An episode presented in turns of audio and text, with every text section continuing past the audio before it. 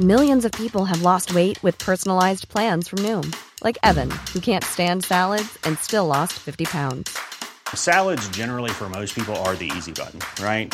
For me, that wasn't an option. I never really was a salad guy. That's just not who I am. But Noom worked for me.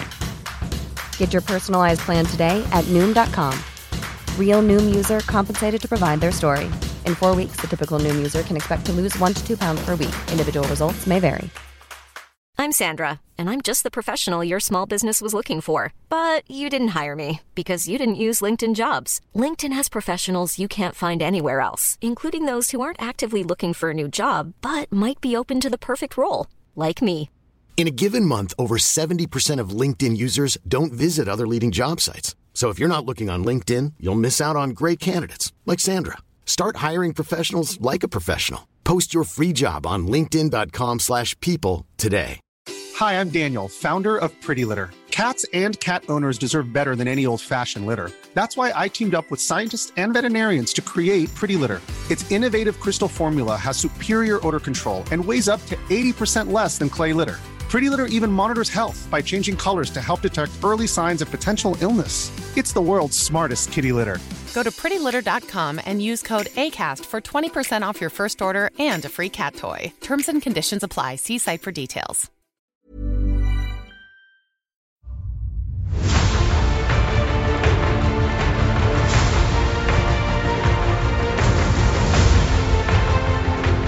Hello and welcome to Blizzard Watch, the podcast where we watch Blizzard Entertainment and its games as carefully as is humanly possible, and yet they still manage to surprise us at the last minute with stuff while we're off doing other things.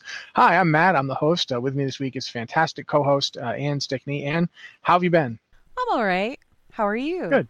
Tired. It's been a nuts. They they started road construction down the Oh, road from my house, and they're doing it at night, and it's like it's like clockwork. Every night around midnight, they're suddenly like it's everything is normal, quiet, average, and then you hear and it gets louder and louder, and it's like, what is that? What is that noise? What is that? Are they like digging a hole to hell? What's going on? They've let the beasts out of the sewers. I don't know what don't they're doing over there, but it's terrifying. also, we saw a coyote last week while we were walking my dog, and that's that's been kind of bugging me ever since because it was a big coyote. It was the biggest coyote I've ever seen. Really? Yeah, I've seen coyotes before. Usually They're they're kind of scrawny out here. They're not This like huge one was, you know how the top end is supposed to be around forty pounds. yeah, This one looked like it weighed fifty. Like this was Ooh. a big burly coyote. Chunky was- he was- coyote. Okay, Yeah. So that that's happened. not good. And, and it's like weird because Edmonton's a major city. There's like a million people living here, but it's got this huge park. Like the, the freeway goes right through a whole park area, and so it's like all these ways for the animals to get around. So there's actually been a big coyote problem in Edmonton this year. A couple people's dogs have died. So we were like, uh, okay, grab the dogs, walking home carrying it. The dog's like, what? No, I want to go meet my new friend. I was like, nope, no, you're not meeting that coyote. So that's been yeah. that's been my week. See, out here we aren't. I mean, I live on a mountain, so coyotes are just kind of around along with a bunch of other wildlife. And if you live out here, you don't leave your animals outside unless they're in like a pen, um, with preferably a high fence and never cats. You do not let cats outside ever. All cats here are indoor cats unless you're foolish and you feel like just putting some snacks out there for the various and assorted wildlife coyotes firmly included in that statement but yeah um i don't know i mean i i most of what i've been doing has been like just dinking around with my level 120 and also starting working on leveling my horde character um, I'm like about mm, three quarters of the way through Nazmir, and it's just as good as I remembered it being. Uh, and then uh, on my 120, you know, we didn't talk about this last week. I feel like we should talk about this. So, Okay. um, as of today, I am at well, like a month now, maybe a little more than a month, having never seen a single solitary world quest with a dagger as a quest reward. None. I've seen umpteen swords. I've seen tons of maces. I've seen a lot of fist weapons. I have not seen a dagger. I am I am still toting around the 310 daggers that I bought from the auction house when I ding 120. Yeah, I, I I've actually wanted to ask people like if you play a, a, a, a an assassination rogue or a demon hunter, have you seen your weapon type? Like, I mean, have you seen a single glaive? any glaives? I know that you can use other weapons, but have you seen glaives? Have they dropped? I feel like there's a lot of edge case weapons that are not getting dropped. It's weird because it's like when you're playing an assassination rogue, a dagger is literally that's the only weapon you can use. That's it.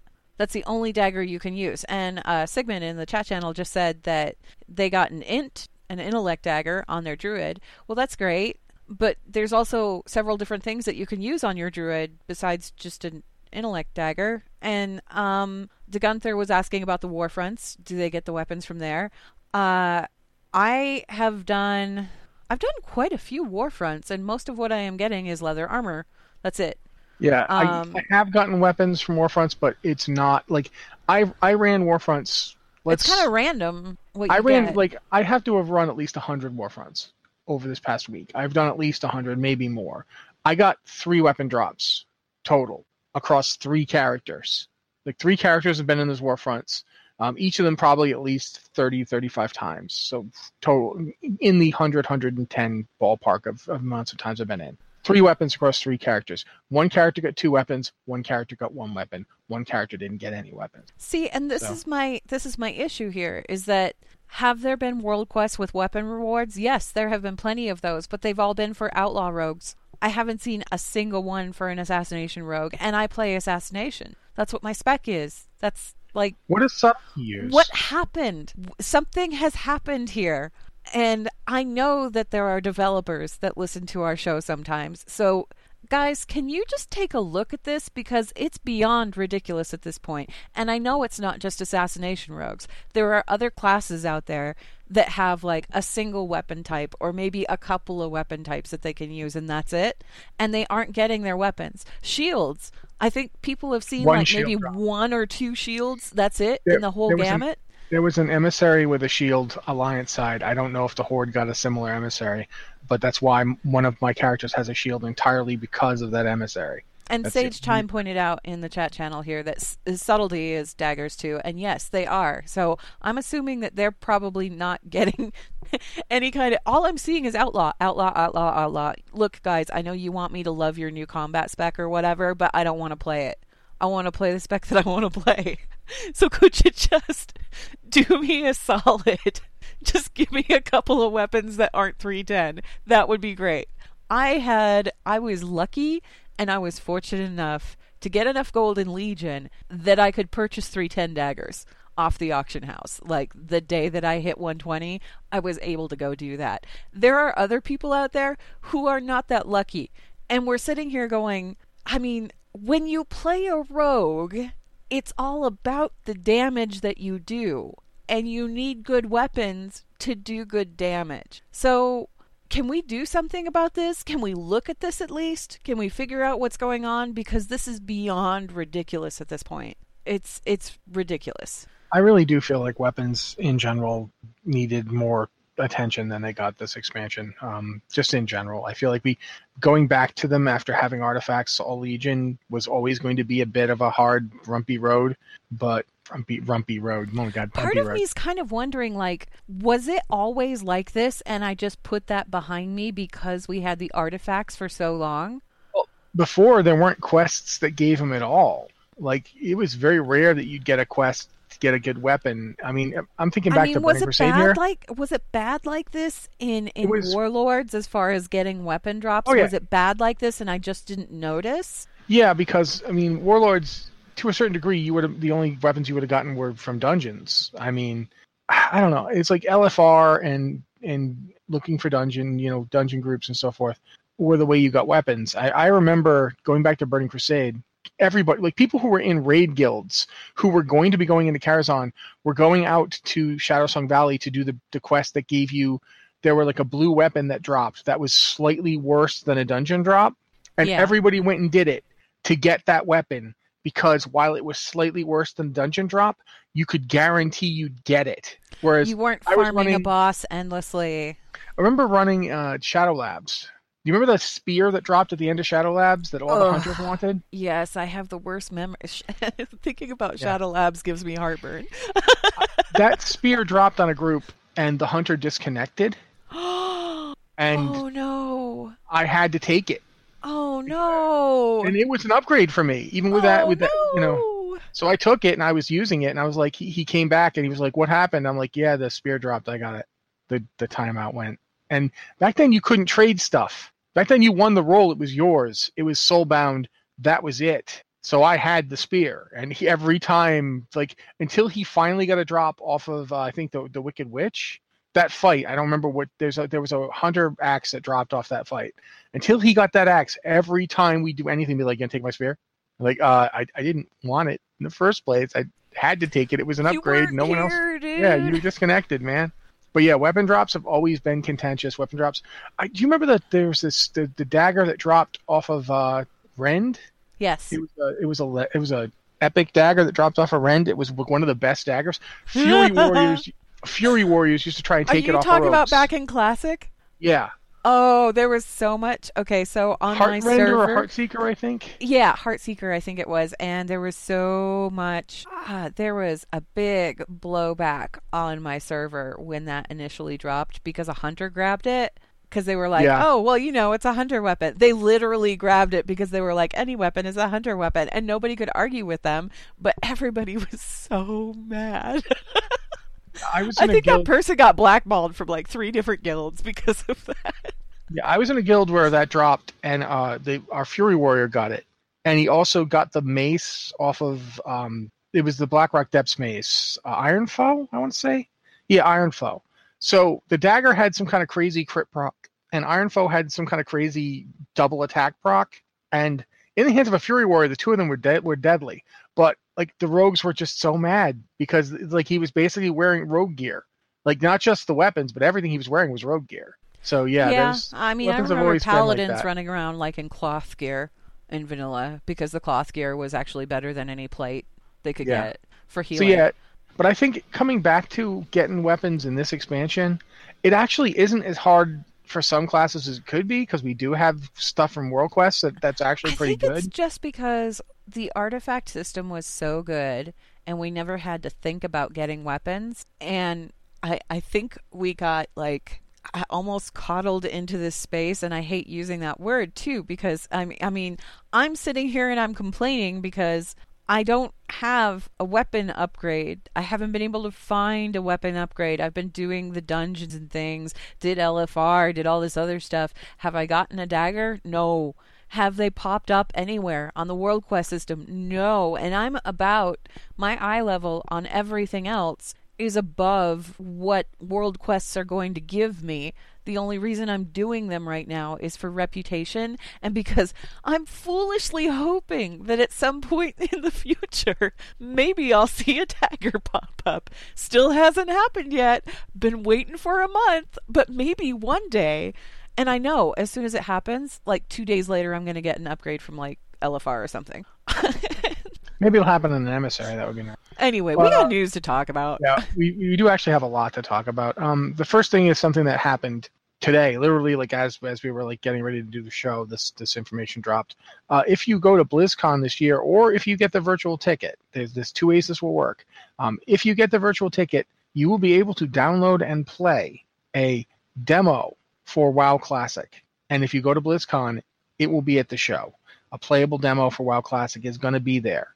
So if you've been curious as to what Classic WoW was going to look like, what what the uh, the long heralded you know retro WoW is going to be, you will get to find out because that's going to be something you can either play it's at home. Going to yeah, it's going to go live right after the opening ceremonies on November second, and the servers are going to stay up through November eighth. Um, so it's just a demo, not the whole thing.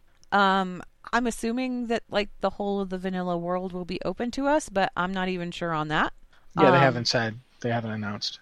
I'm assuming that it's not going to be just like one tiny little section of classic. I I am assuming that we'll be able to run around and do whatever, but it I think that now the immediate question then becomes, okay, so does that mean WoW Classic is going to be out and available for play in the next like 6 months or whatever?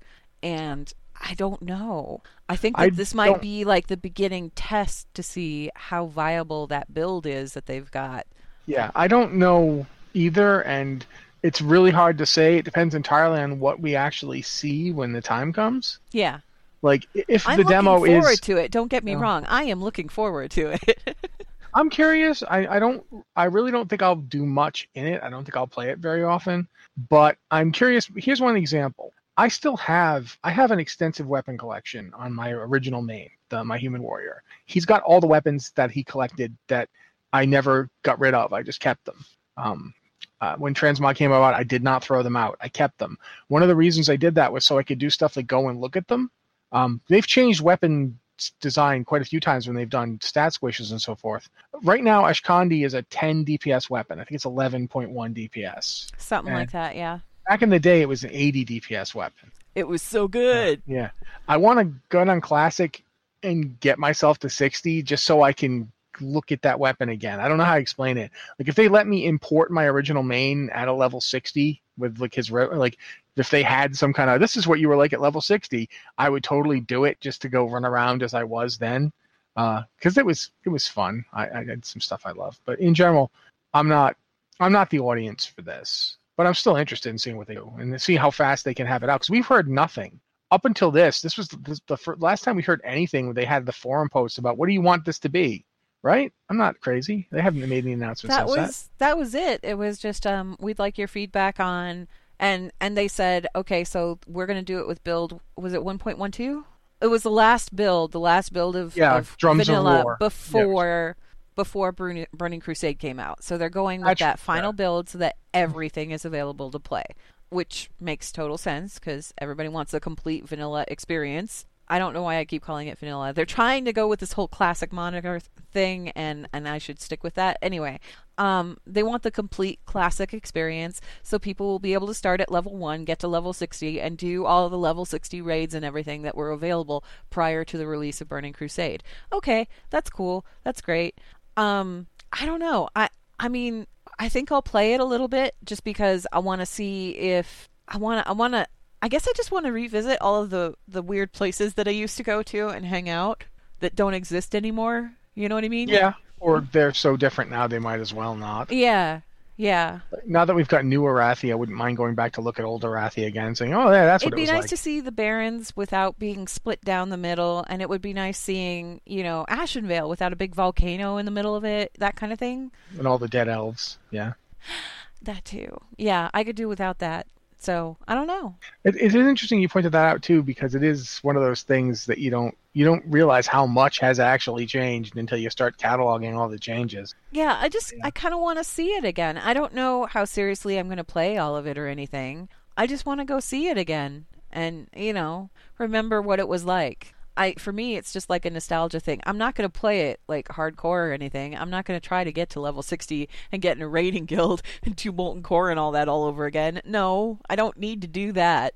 I But don't have the kind of lifetime that would take. yeah. You know what I mean? Yeah. But I would be lying if I pretended that there wasn't any appeal to that. I think Uh, that if I were going to do anything, what I would like to do is get to 60 and get to a point where I could do the old Naxxramas because I never got a chance to do that. Um, my original raid guild in vanilla, we disbanded about halfway through AQ, so um, I we didn't quite get. I think we were on the approach to Huhuran, and then everybody, um, a lot of people decided that they wanted to go play EverQuest 2 instead. I don't I don't know how that went for them, but I never heard from them again, so I'm assuming it went okay. But um they had originally come over from EverQuest, so when EverQuest 2 was announced, they're like, "We want to go back to that." And I'm like, "But but we're raiding. I'm having so much fun. You're all leaving?" so, yeah, um we never got to do I never got to do Naxxramas at all, not at level 60. So I kind of want to do that. I just want to see what it's like cuz I Uh, from I the did, so- videos, it appears to be a very different experience. You know? Yeah, when I first went into Naxx 25, I remember even saying this feels like a deserted strip mall compared to the original Naxx. Because when we, I, I was in a guild that was clearing Naxx. We didn't finish it, but we were doing. Uh, I think we were on Four Horsemen. May have cleared Four Horsemen. It's been a long time. There was so But I- much trash. There was so much trash, and it was very different. Like Yeah. they had different poles. They were in different places. I mean, when they brought it out in in Wrath, they updated the look of everybody to give them gear that you would see on Death Knights of that time, and it just was a very different experience. I remember us farming frost resist gear for Sapphiron forever and ever. Um, you were getting, you could make it there, Um, so I remember that we were using the the The forge blue there. and white make- sets. Yeah. yeah. So yeah, I, I I'm interested, but I don't I don't have that kind of time. I, I just I mean I like to do stuff like sleep and and eat and and not have to like go to the bathroom in a bottle. These are all things that I've I've grown accustomed to over the past you know 14 years. Uh, I don't want to. I'm not going back. Yeah. So yeah, I'm not I'm not that interested in going back to all that. But you know, Yeah. I, I do I do get why people want to go see it again just to see what they lost. But I'm I'm looking forward to having a demo because it'll be really weird logging into that again and just Yeah. like seeing it again I've got as it old, was. On my laptop, I've got the Burning Crusade installed. Like no nothing I since. Think, I think I have somewhere in the attic. Maybe I have the tablet PC that I used to play vanilla on, and I think it's still got a vanilla build on it. I don't because I used Yeah. to. Yes, I played. Yes, I rated Molten Core and Blackwing Lair and all that on a tablet PC, guys. It was not a recommended experience, but it We did what we could with what it we had. Played. But yeah, we should probably also talk about some other more recent stuff. Um, yeah. Some of the stuff that came out this week. Uh, one of the things that, that hit my attention was they finally gave us the Zandalari aquatic form and the High Mountain. I don't want to say Moonkin form exactly, but the high the high the uh, no the high High Mountain Moonkin form and the uh, Kul Tiras shambling monster that casts spells form. uh, I don't know what you call that thing. It's like Wicker a Boom. yeah, it's got like a a turtle head on it. It looks like a giant beaked turtle head It's skull. f- scary. It's yeah, it, I like it. Don't get me wrong. I think it's okay. great, but out of the two, it, out of the two, I vastly prefer the. Uh, I think the Zandalar aquatic form looks amazing. yeah, the Zandalar aquatic form is really interesting because it kind of looks like a cross between a shark and ichthyosaur and a and a Gator kind of thing. Yeah, Yeah, it's got- it just it's got a it lot looks going on. good. It looks real good. The Um, moonkin form for for the Kul Tiran, I mean, it's it looks like someone described a moonkin to the Kul Tirans. Like, you guys, you don't have any any moonkin druids, do you? What's a moonkin? Well, it's kind of like this owl bear hybrid. Ah, okay. What about this? That looks like an ogre corpse with a with a turtle skull on the head. Yeah, so about the same, right? No, yours is horrifying. Yeah, okay, that's yeah. oh, that's what we need to put for. some antlers on this. Okay. Oh, you want more? You want more antlers? I understand. No. Who told you anything about antlers? That Tauren over there. Yeah. Give it a Oh, few more teeth. Yeah, it's seriously, it is. I like it, but it is creepy AF. It is a creepy, creepy, creepy thing. All Um, of the Kul Tiran druid forms are just slightly off-putting, but I love them for it. You know, like I it, love it definitely plays to the Drustvar aesthetic. If you've been to Drustvar, yeah, it's it's it's along those lines. The High Mountain Tauren are just getting they're getting their High Mountain antlers uh, on their Moonkin form, which is cool. Uh, most of I, I my this this Tauren that I'm playing in the stream, which if you're not watching the stream you can't see, uh, he is also a High Mountain, but the hat I'm wearing actually clips the antlers, which is good because if it didn't, this would just be the busiest head in existence. Um, but I, I get why if you're a high mountain you want to have your antlers. I, I get it. It makes sense. So they're they're fixing that and that's cool. But yeah, That's that, the that thing that makes week. them high mountain. It's weird that they wouldn't have those when they're Yeah. moonkin. Yeah, because high mountain, other high mountain have their. their They look very good too. They look very nice. But that's it for that. Um, obviously LFR second wing open this week. Uh, it uh, I- Have you gotten a chance to look at it yet? Because I haven't. I've been rating normal, so we're actually Oh. we're, we're already on Zul and we're probably going to kill him this week. We we came like to eight percent this week. Okay, cool. So yeah, um, so I haven't actually gone to LFR since because it's just like I, I nothing nothing there is actually an upgrade, and I'm not going to use my my coin rolls on it. So it's sort of like okay, I could go I could go there for in the hopes I'm of like just one piece. Why? I mean, I'm gonna run it. I don't. I don't know if Wing Two has a dagger drop. Maybe potentially. I'm hoping so. And if so, maybe I'll get that.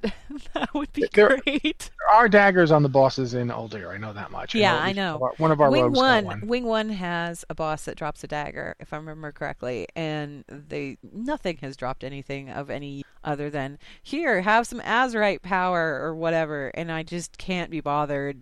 Is it just me, or okay? How do you feel about the Azerite system right now because this has been a debate going back and forth where people are talking about, you know, it doesn't work, it's bad, it's this, that, the other, and they're talking about making adjustments to it and stuff. How do you feel about it in general? Just the Azerite, the whole system of having the necklace and empowering the necklace and blah, blah, blah. The necklace and empowering the necklace, I don't mind. I actually think that having an artifact necklace is kind of cool. But the way it interacts with the Azerite gear, the way you have to like level up your uh, necklace to even access some of the powers, like you can get an upgrade that you can't use until you get go and grind out more Azerite power. I don't like that. I don't think the powers. I think they're too complex. This is my biggest problem with the Azerite system from the beginning. It's too complex. There's too many moving My parts. thing There's too many powers. My thing is, is if it was just a necklace and we were running around and getting power to charge the necklace, okay, that's one thing. It's sort of like having a mini artifact weapon, but not because it's a necklace, right? I don't have a problem with that. The Azerite armor is like somebody said, Hey, do you remember when reforging was a thing? Let's just put that back in again, only make it ridiculously complicated and instead of you know having trees or whatever where people can like we're just going to make like abilities but the abilities aren't uh, you know some of them are going to be good some of them are going to be bad you won't know what it is until you like get your weapon and unlock it and yeah have fun with that guys i just Yeah. I'm, I'm not i don't know And the fact that it don't know. it, imposes having to get more than one set of gear if you want to tank in DPS or heal in DPS. exactly I don't like that. I don't like. Oh, by the way, there's two more daggers. One's on Zul. One's on G'huun. So if you if you go well, to the new raid, Zul Zul I can is get. open. Yeah. Zul I can get to. I can't get to the other guy yet. But to Um, get back to what you were asking, uh, I just feel like it's too much complexity, too many moving parts, too many things you have to keep in track of. Like this piece of 370 gear that I got is an upgrade, but it's not as much of an upgrade as it could be because the power it gives isn't as good.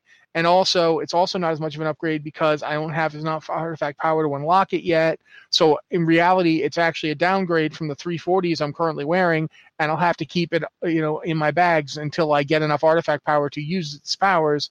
I, okay, what? breathe. Yeah, but that's the point. you have to like all that thought into it. It's like I just want to put on the 370 piece I got. I Why just- can't I wear the I got upgrade? a new piece of gear. I'd like to use this new piece of gear. Oh, I can't yet because my necklace is still trash. What? yeah, and and that's the thing. It's like they, they Logistically, just yeah. you know, separating it from anything else and just taking a step back and looking at it, going, I can't use this piece of gear because my necklace isn't good enough is just a ridiculous statement in and of itself. I don't I don't know. For me, I think where my issue is coming in is that almost every world quest out there and many of the missions on my mission table are offering Azerite as a quest reward, right? Okay, cool. Here's some more fake numbers for your necklace and if when it gets enough fake numbers, it'll bump up and then maybe you could do something with your shoulder. There's nothing satisfying about that system. There's nothing satisfying about doing a bunch of quests and getting a thing that doesn't even sit in your bag. It's not even anything you can use. It's just applied to that thing that you're wearing around your neck. That's it. Yeah, I feel like if the artifact Does that make itself, sense? no, I feel like if the artifact itself had had some powers and you could pick between them, and it was just you choosing what powers you wanted to use, and it didn't involve Sort of like an artifact okay, weapon. Yeah, and it didn't involve okay, now I got this shoulder drop from this dungeon, but this shoulder drop doesn't have that power I want, but it's still an upgrade, so I'll use it until I get the show the power I want. And then they went and, and tied in. Or we can't even talk about this; we don't have time. But reorigination matrix is one of the most annoying things I've ever heard of. Do you know what that one is? No. There's a specific It power. sounds terrible though. There's a specific power on some of these pieces that drop in Uldir, where up to three bosses you kill in a week, as you kill three bosses, it will add one to the power that, and it's very complex and very annoying because you have to like, okay, we've killed three bosses in Uldir this week, so now I get another plus one bonus to my ha- like it adds a bonus to your haste essentially and, and damage, and it's just like what? Like now I so it's not useful unless I raid Uldir. Like, what if I don't raid Uldir one week? What if I'm sad or I'm sick or whatever? Do do I not get the bonus? No, you don't. You don't get it that week. Here's it's just my like what? here's my That's, thing with it. awful. Here's my thing with it, and it all just boils down to this. I don't feel sufficiently motivated to go do a world quest or do a mission or put in, you know, the like the war resources to do a mission when the only thing I get out of it is a chunk of a rock that I see in the reward window, but I don't actually get. I don't click it. And I guess I am thankful for that because that was one of the annoying things about the artifact system was that all of those little things with the artifact power where you had to sit there and you had to like right click all of them to apply them to your weapon. Mm-hmm. I mean, yeah. at least you were getting a physical something, but it was kind of a pain, right? They eliminated the painful part of it, but they also it, it that's all you get is this set of numbers applied to this thing. And to me, that just doesn't. I mean, I know realistically, if I want to upgrade my necklace, I have to go do these things, but I don't feel motivated to do it because it's like. No it's so boring. it's just it, it, feels really meaningless on a level that that I haven't experienced in World of Warcraft so far. It just yeah, feels really it doesn't feel important. It doesn't feel meaningful. It just feels like a waste of time. I'm not even I, like getting any big amounts of gold or anything out of this. All I'm getting are these numbers. That's it. I feel like Azerite power and uh, you know Azerite and artifact power and all that stuff it's fine when it does something tangible and immediate, but when you add something so complex to it, like you know, okay, I have the helmet with these three powers, I've got the shoulder with these three powers, I've got the chest plate with these three powers, and the powers all interlock in certain ways, so some are better than others. And do you have them all locked? Do you have the right one so you can get like a double boost of the power that's really good? And it's just, yeah, I'm I don't hate it, but I feel like it should have been more simple than this because I really do feel like the it, for like have, the past couple expansions we've had this idea that a piece of gear that is an upgrade should be an immediate upgrade. Yeah, and that is no longer the case. You can utilize and um, we have Starhammer in the chat channel who is making a point, and I feel like we should go ahead and address this. Says, "Come on, are you really complaining about the Heart of Azeroth? Players complain that it's always more of the same. Then when Blizzard adds a new feature like Heart of Azeroth, and now everyone hates it because it's different." That's not why I don't like it, Starhammer. The reason that I don't like it is because when you are playing a game for rewards, you expect those rewards to be kind of like a tangible, ooh, goody, I got a thing. I don't feel that when I just get a number added to a necklace that I've been wearing since the expansion started. I that that sense of reward isn't there. And maybe it's not the most important thing in the world, but to me, it's like if you're going to reward someone for going out and doing a quest or completing a mission or doing whatever, then shouldn't they feel like they're getting something from that reward? Because I don't feel like I'm getting anything from I really do feel these like, Heart yeah. of Azeroth. I don't even know what my count is at. I don't know how much, how many more of these things that I have to do to get another level on the necklace. Like there's no, there's no bar indicator or anything that tells me, hey, you need to get this much more. Nothing. There's no indicator of if my UI actually even does having me, but... okay so maybe i need to look into a ui thing that'll add that because right now that there's is, like yeah. no indicator that it's actually doing anything for me that's, that's general, the thing. I, I, feel like with the Heart of Azeroth, for me, the problem isn't the Heart of Azeroth itself. For me, it's the Azerite gear. Um, I don't feel the Azerite gear works well. It's not an I think we're beating system. This, I think we're beating yeah, we this should, dead horse could, into the ground, though, and and a lot of people have talked on. about it already. Blizzard has addressed this in bits and pieces, and they are looking at it and and you know thinking things over. I just I don't know. I don't know. I'm going to level my Nightborne and be happy about it until that point where I realize I'm never going to see a dagger. anyway. That is a problem. Uh, we should talk a, bit, a, little about the Overwatch PTR because uh, there's been some stuff added to that. Um, I don't really know what's going on with Torbjorn other than he's throwing lava at people. That's what he I was He can shoot lava and he can throw a turret. He's got like he's they're giving him a rework basically. Okay, so they're trying to make this they're trying to apply what they did with Symmetra to Torbjorn. I think uh, in, in in some ways they're trying to make this formerly defensive character somewhat more powerful on maps where they're attacking or trying to retake objectives or things like that. Like Torbjorn is really good for defense, but he's not so much for the offense. Um, so what they're trying to do here is give him some abilities and give him some ways in which he can actually contribute and be more effective when he's engaging enemies by himself. And they're also, you know, trying to make his turret more powerful because, you know, that's a thing that should happen. But yeah, they're making it so that he can toss his turret like a projectile and it places itself automatically at like level 2 level one turrets they're not around anymore. There's basically a lot of co- complicated stuff going on with torbjorn and what they're doing with him. But shooting lava is a thing which i think is absolutely amazing. I mean if we just want to go full dwarf with him yeah go ahead. Have him shoot lava. Why not? Uh, but those changes are available to play on the ptr right now and i'm assuming that they're going to go like live somewhere around the Halloween event, which should pop up sometime soon here. I'm thinking because you know I, we're almost I read into one person. October. Yeah, I read one person saying that Torbjorn was actually pretty ironically a good counter for Brigitte. And Yeah. that was interesting to me. It's like, you know, I guess your dad would kind of know how to push your buttons to a certain Yeah, yeah. So, you know, father daughter dynamics out in game form. Uh, and there are there's other tweaks going out there as well. I think um, Soldier seventy six, McCree, Pharah, and I want to say Orisa. They're all getting tweaks, but nothing on the scale of what they're doing to Torbjorn. So if you play Torbjorn, or if you've played him in the past and you kind of wished, gosh, I wish he was a little more effective, go check him out on the PTR. Go go give him some play because. Uh, I think I think these are good changes. I don't know. I haven't had a chance to play with them myself. I've just seen videos and obviously, you know, watch the overview on it and I'm like, okay, yeah, I can see what they're going for here. It's something similar to what they did with Symmetra, where they want to, you know, they want to make a character that people are want to play on offensive, like when attacking as well as, you know, on defense. All right, that's cool. Um, one last thing, and I suspect this one might actually take up a good deal of talking time for the two of us. But Heroes of the Storm um, put out a new comic for their new, um, you know, Fall of the King's Crest Yeah, event, they did. and um, you want to go? You, you you wrote an article about it, so I like I person- yeah, I had some things to say about this, and I feel kind of bad about saying those things, but I also feel like they kind of needed to be said.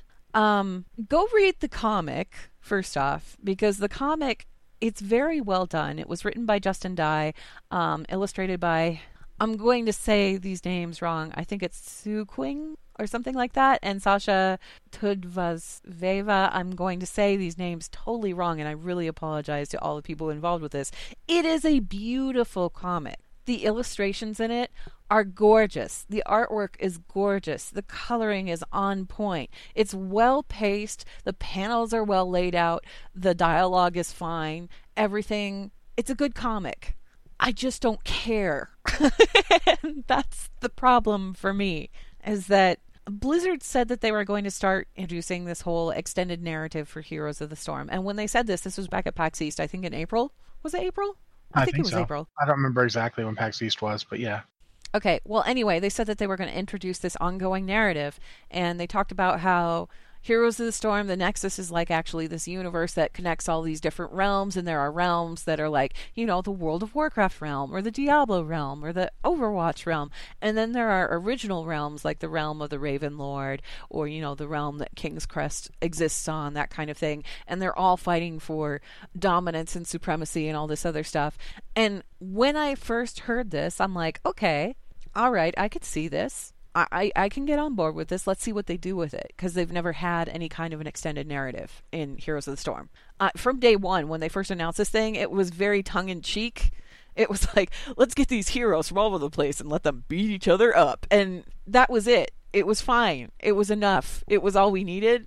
It was really cheeky and fun and kind of irreverent and resulted in things like um, Abathur in pajamas and Azmodan doing sick dunks with the basketball, right? Okay, so there was like a lot going on there, but it never really had to be taken seriously. And I don't think it was ever really taken very seriously. It didn't need to be. It was kind of, to me, I kind of clumped it over in the same area as Hearthstone. Hearthstone doesn't have like an ongoing narrative or anything like that. It has these expansions that it does, and the expansions have little stories to go with them. And the stories are so ridiculous and so over the top and so everything else, but it fits right in within the context of playing Hearthstone. I feel like with these comics and with this narrative that they're trying to push, they're trying to get us to take Heroes of the Storm seriously and I can't quite get there. And maybe that's a problem with me, but I just I can't quite get there cuz every time I start thinking gosh, I should really feel invested in these characters or whatever. Then I remember the Suns Out Guns Out trailer and I start laughing, right? Yeah, I mean, you know, you don't really want to hear about how uh, Tychus Findlay's uh, sunburn is affecting the Nexus. It just, I don't know. There's a moment in the comic, and I'm not gonna, if you haven't read it, I'm not gonna spoil it or talk about it too much. But there's a moment in the comic where it happens, and I'm like, that was gratuitous. Like, it, that we just got this character basically like one or two comics ago, and now that happened. Okay, like I don't know how to put it. It just, it, it's hard to ramp up the stakes in something where the stakes were, you know, we're gonna do rest, we're gonna wear wrestling matches, we're gonna wear wrestling masks and and be luchadors. Okay, now we're robots in a in a mecha version of Stormwind. Here's Space Okay. Lord Leoric and the Star Yeah. Princesses. Like Yeah. that's all I need. It's Space Lord. Leoric, which is it's literally Star Wars meets um you know Sailor, Sailor, Moon, you know? you know? and it was great. It was so great. I loved that trailer. I loved But- the Suns Out Guns Out thing. I keep going back to that one because it was so ridiculous, but I laughed so hard. Like it worked. It just it worked. It was goofy, it was yeah. irreverent, it was kind of fun. And that's all Heroes has ever really been to me or needed to be to me. It didn't need a heavy ongoing narrative. It didn't need anything to kind of push it to an emotional level where I'm having some kind of emotional reaction to it cuz I don't really I don't know. I guess I just don't need I don't need that emotional reaction for Heroes of the Storm. I just want to play my goofy characters with their goofy skins and beat the snot out of some other dudes, and that's that's all I need. That's all I need. I don't know. Yeah, it does feel like it's it's a situation where they're trying to implement this, and to a certain degree, in order to sell it, you have to get people to care about characters they've just introduced, and there's no stakes. It's there's no you know how do I? It's one thing to do it in WoW when people have been playing WoW for years and have an emotional attachment to characters. Or with Um, Overwatch. Overwatch introduced that narrative from the very first cinematic that it produced. Like Yeah. that first thing where they it it simultaneously set up Overwatch, told us about the fall of it, told us with the kids what people were thinking about it, and then introduced all these heroes who were obviously still out there. I mean, it like that whole what three four minute whatever it was animated short that first one that they did at blizzcon by the time they finished that thing and the kids sitting there going yeah i'm like yeah i'm in i don't even know what this game is about but i'm in right we never got Yeah. that with heroes of the storm heroes of the storm when it was introduced it was introduced as blizzard dota um, it was a very tongue-in-cheek kind of trail. I remember seeing the trailer for the first time and thinking, "Oh, huh, that looks like fun. Like that that looks like a fun game to play." There's nothing narrative-wise here. I mean, I think when they first introduced it, they were like, two gods, one red, one blue." They gathered all these heroes to just fight for ladder points or whatever. Yeah, that, And- they, and they was- did make a joke with that effect. Yeah, they, they made a joke out of it and it was like okay cool all right i'm on board i'm on board with whatever you're going to give me that's cool but yeah. but so that that three years that's- after the game has already launched and been inundated with all of this silly stuff you want to throw me into a serious story i just i can't i can't get into it and i feel really bad because it's not a bad story it's not it's just i don't care had they opened with this, like if if you know Heroes of the Storm had opened with you know the the Raven Lord is doing evil and you heroes must stop him, yeah then we would have known. You know, it probably would have worked. Day But one does- it would have been on board with it. Right now, I've got so many other preconceptions about this game that it's just really hard for me to kind of absorb that narrative. And I and I find myself wishing more and more with each of these comics that come out. And don't get me wrong, like I said, these are excellent comics. The story is great. The artwork is fantastic. They are beautiful. They are better than some of the Warcraft ones that came out pre Battle for Azeroth. But I find myself wishing that they had just like leaned into the silly. Because the silly is kind of what the game's already always been about. And if they had taken the Hearthstone approach with it and just gone down that.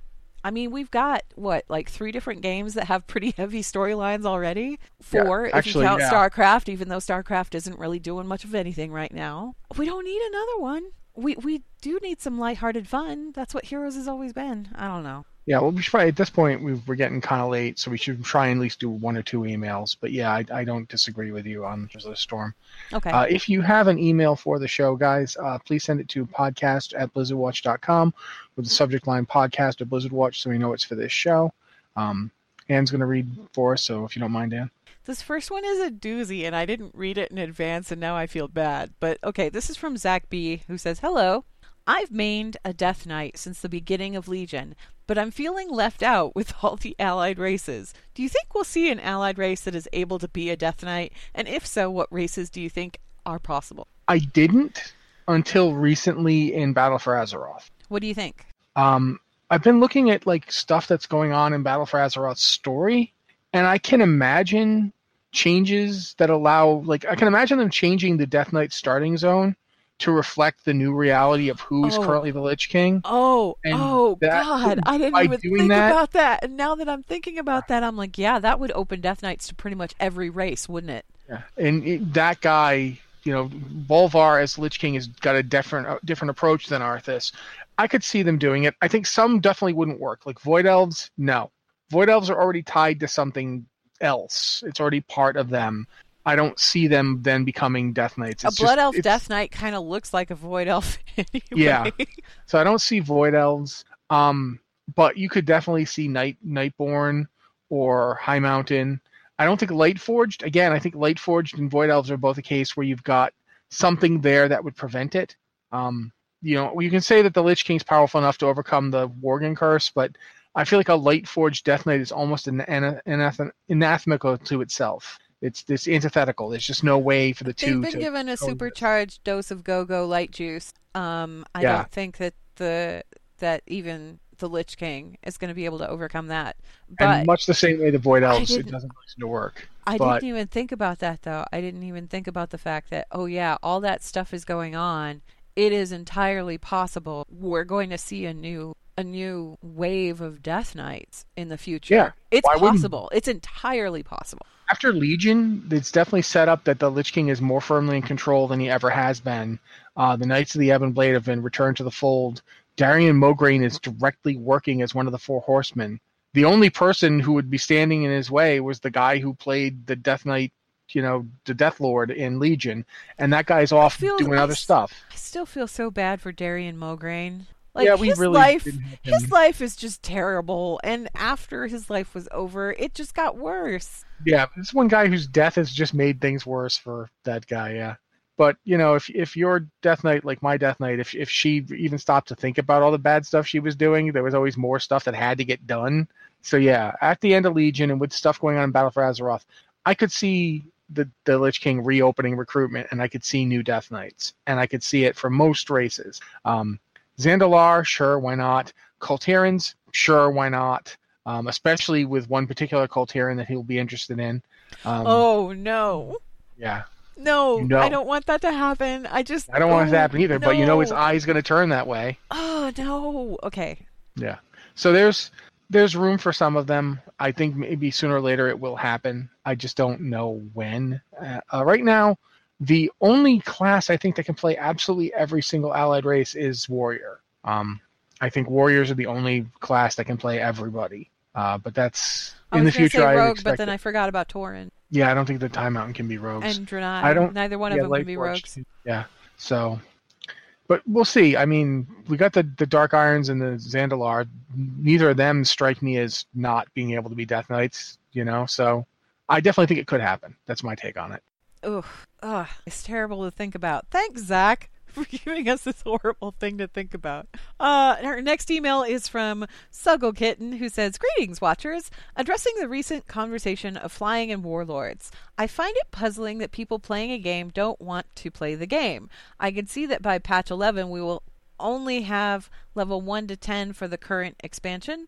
Everything before that will be auto completed. Players will get every armor piece, every recipe because it's too inconvenient to actually have to play older content. Oh, and new characters will start in the opening zone of the new expansion already with purple level 500 gear. Thanks for a great show, Suggle Kitten. I think you're kind of like going overboard there, Suggle Kitten. We're not. The, the thing about flying in Warlords, it isn't that people want stuff handed to them or whatever. It's that legit by the time if you sat there and you ground out all that it took to get flying in Warlords, I don't I don't know why you would because by the time you you get the opportunity to get started on that, you're already moving on to another expansion. So it's just not useful. So I think the argument there is that why not let players have that when they arrive instead of having them, you know, it's going to be something that they're just inter- eternally missing out on because they just can't be bothered to go back and do all that stuff. So people do want to play the game. They just they want to play the game where everybody else is playing over at max level. And yeah. Plus, I mean, there's another thing to think about here too. Uh, if you want to make it so people level in Warlords content when it's level appropriate and don't fly so they get to see it on their first character the way it was for everybody who got that that's cool but I can fly. All my alts can fly in, in, in Warlords right now because I got Pathfinder yeah. on my main. Yeah. Somebody who just starts playing the game can't do that, and in order to get that achievement, it's like well, you can go on and and go do Legion, or you can sit here and try and grind rep with these guys that give you nothing. It's just why wouldn't I just go do Legion? It, if anything, it keeps people from playing that content. I would be okay if they kept the Pathfinder in, but like relaxed the requirements so that you know how you had Pathfinder Part 1 and Part 2, and Part yeah, 2 involved yeah. Tanaan Jungle and all of that.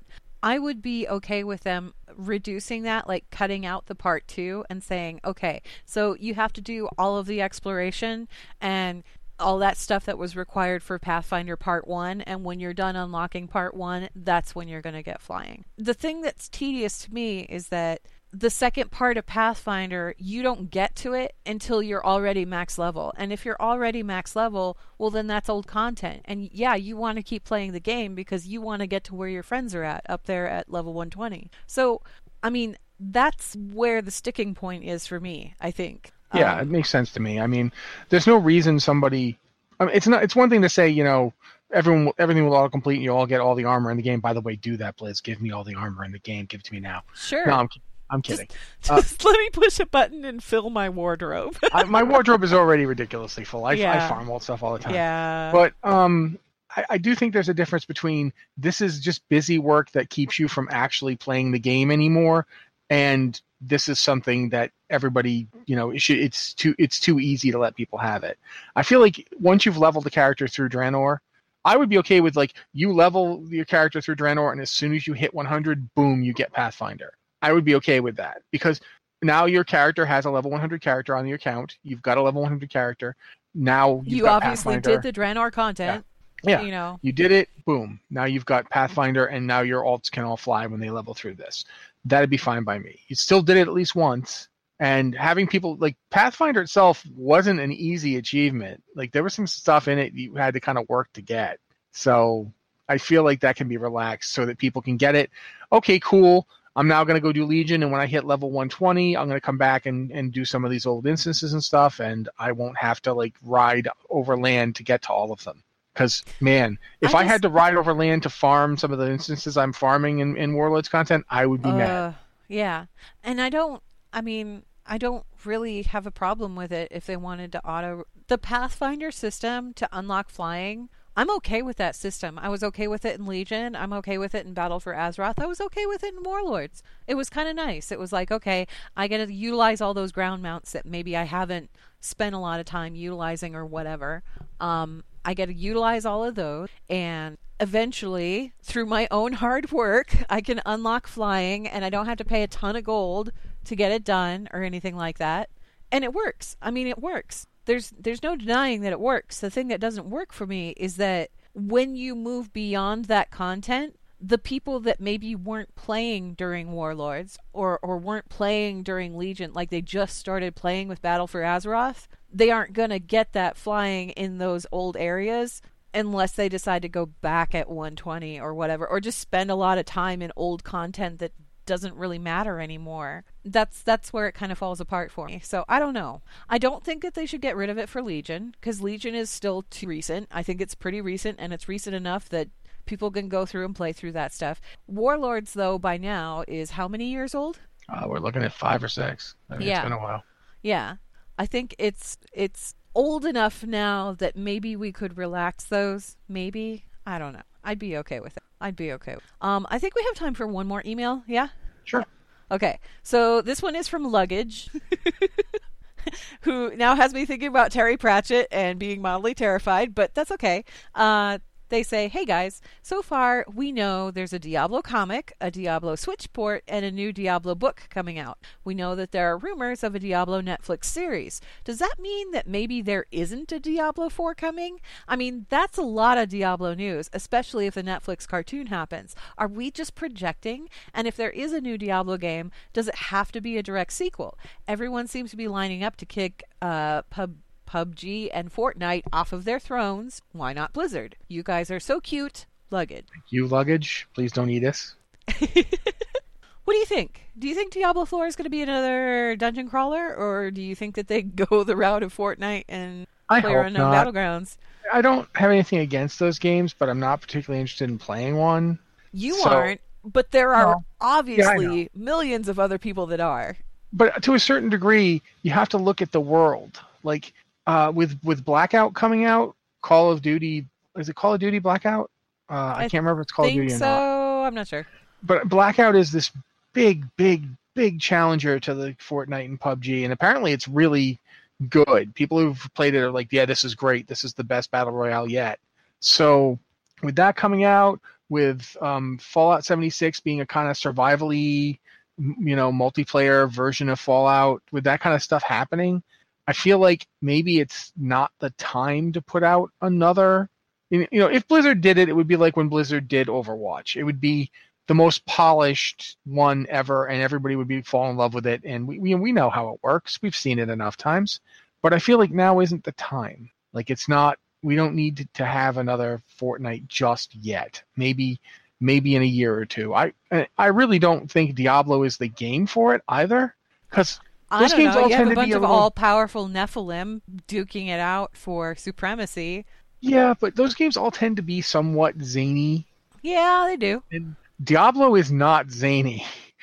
if you do that game, I guess if you do it right, it'd be great. But it's going to be gory as heck. Diablo is the one game where it, it's like Mortal Kombat looks tame to me after I play Diablo for a couple hours and realize I've literally showered myself in demon gore. I'm actually walking through a whirlwind of steel that is sending demon parts up into the sky. I, I mean, it's it's a gory game, so I don't know. Even I- running over the bugs is kind of a gross, yeah, it's, visceral it's- experience. It's great. one of the one of those games that just it is about mayhem and loot acquisition and i i hope they don't go too far away from that.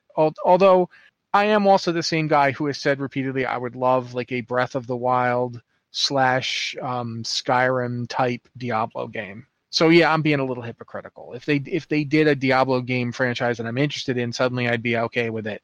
And if they do one i don't suddenly i'm not. So i i do get that. But the idea that this is not going to be a Diablo 4, I mean, I don't know. I don't feel like the, I feel like if they actually don't have a Diablo 4 announcement at BlizzCon, people are going to be real upset. They're going to be sad. They're going to be they're to feel like there's no I- game. I will be one of those people. I'm just saying. Yeah, I just the only thing they could do that would make me not be sad would be if they if they announced some huge major expansion for Diablo 3. And it would have to be a big one. It would have to be going to level 80, all this new gear. We're to finally find out what happened to all these characters. Like here's, you know, here's Adria's fate in hell. Here's what happened to Leah. Here's what's going on with Covetous Shen and the and the uh, gemstone and all that stuff in Durgus.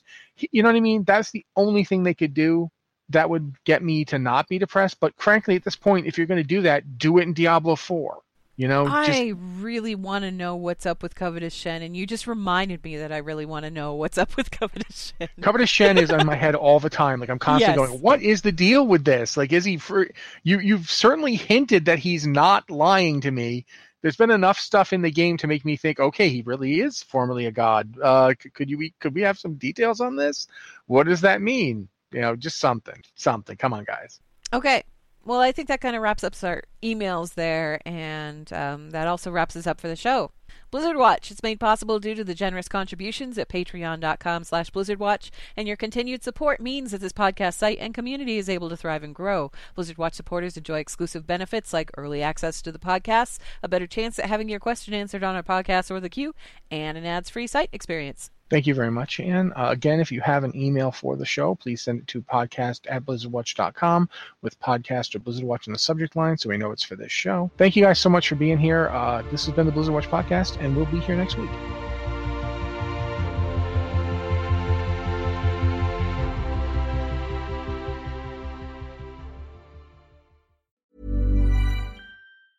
Hi, I'm Daniel, founder of Pretty Litter. Did you know cats tend to hide symptoms of sickness and pain? I learned this the hard way after losing my cat, Gingy. So I created Pretty Litter, a health monitoring litter that helps detect early signs of illness by changing colors, saving you money and potentially your cat's life. Pretty Litter is veterinarian developed, and it's the easiest way to keep tabs on your fur baby's health right at home. Go to prettylitter.com and use code ACAST for 20% off your first order and a free cat toy. Terms and conditions apply. See site for details.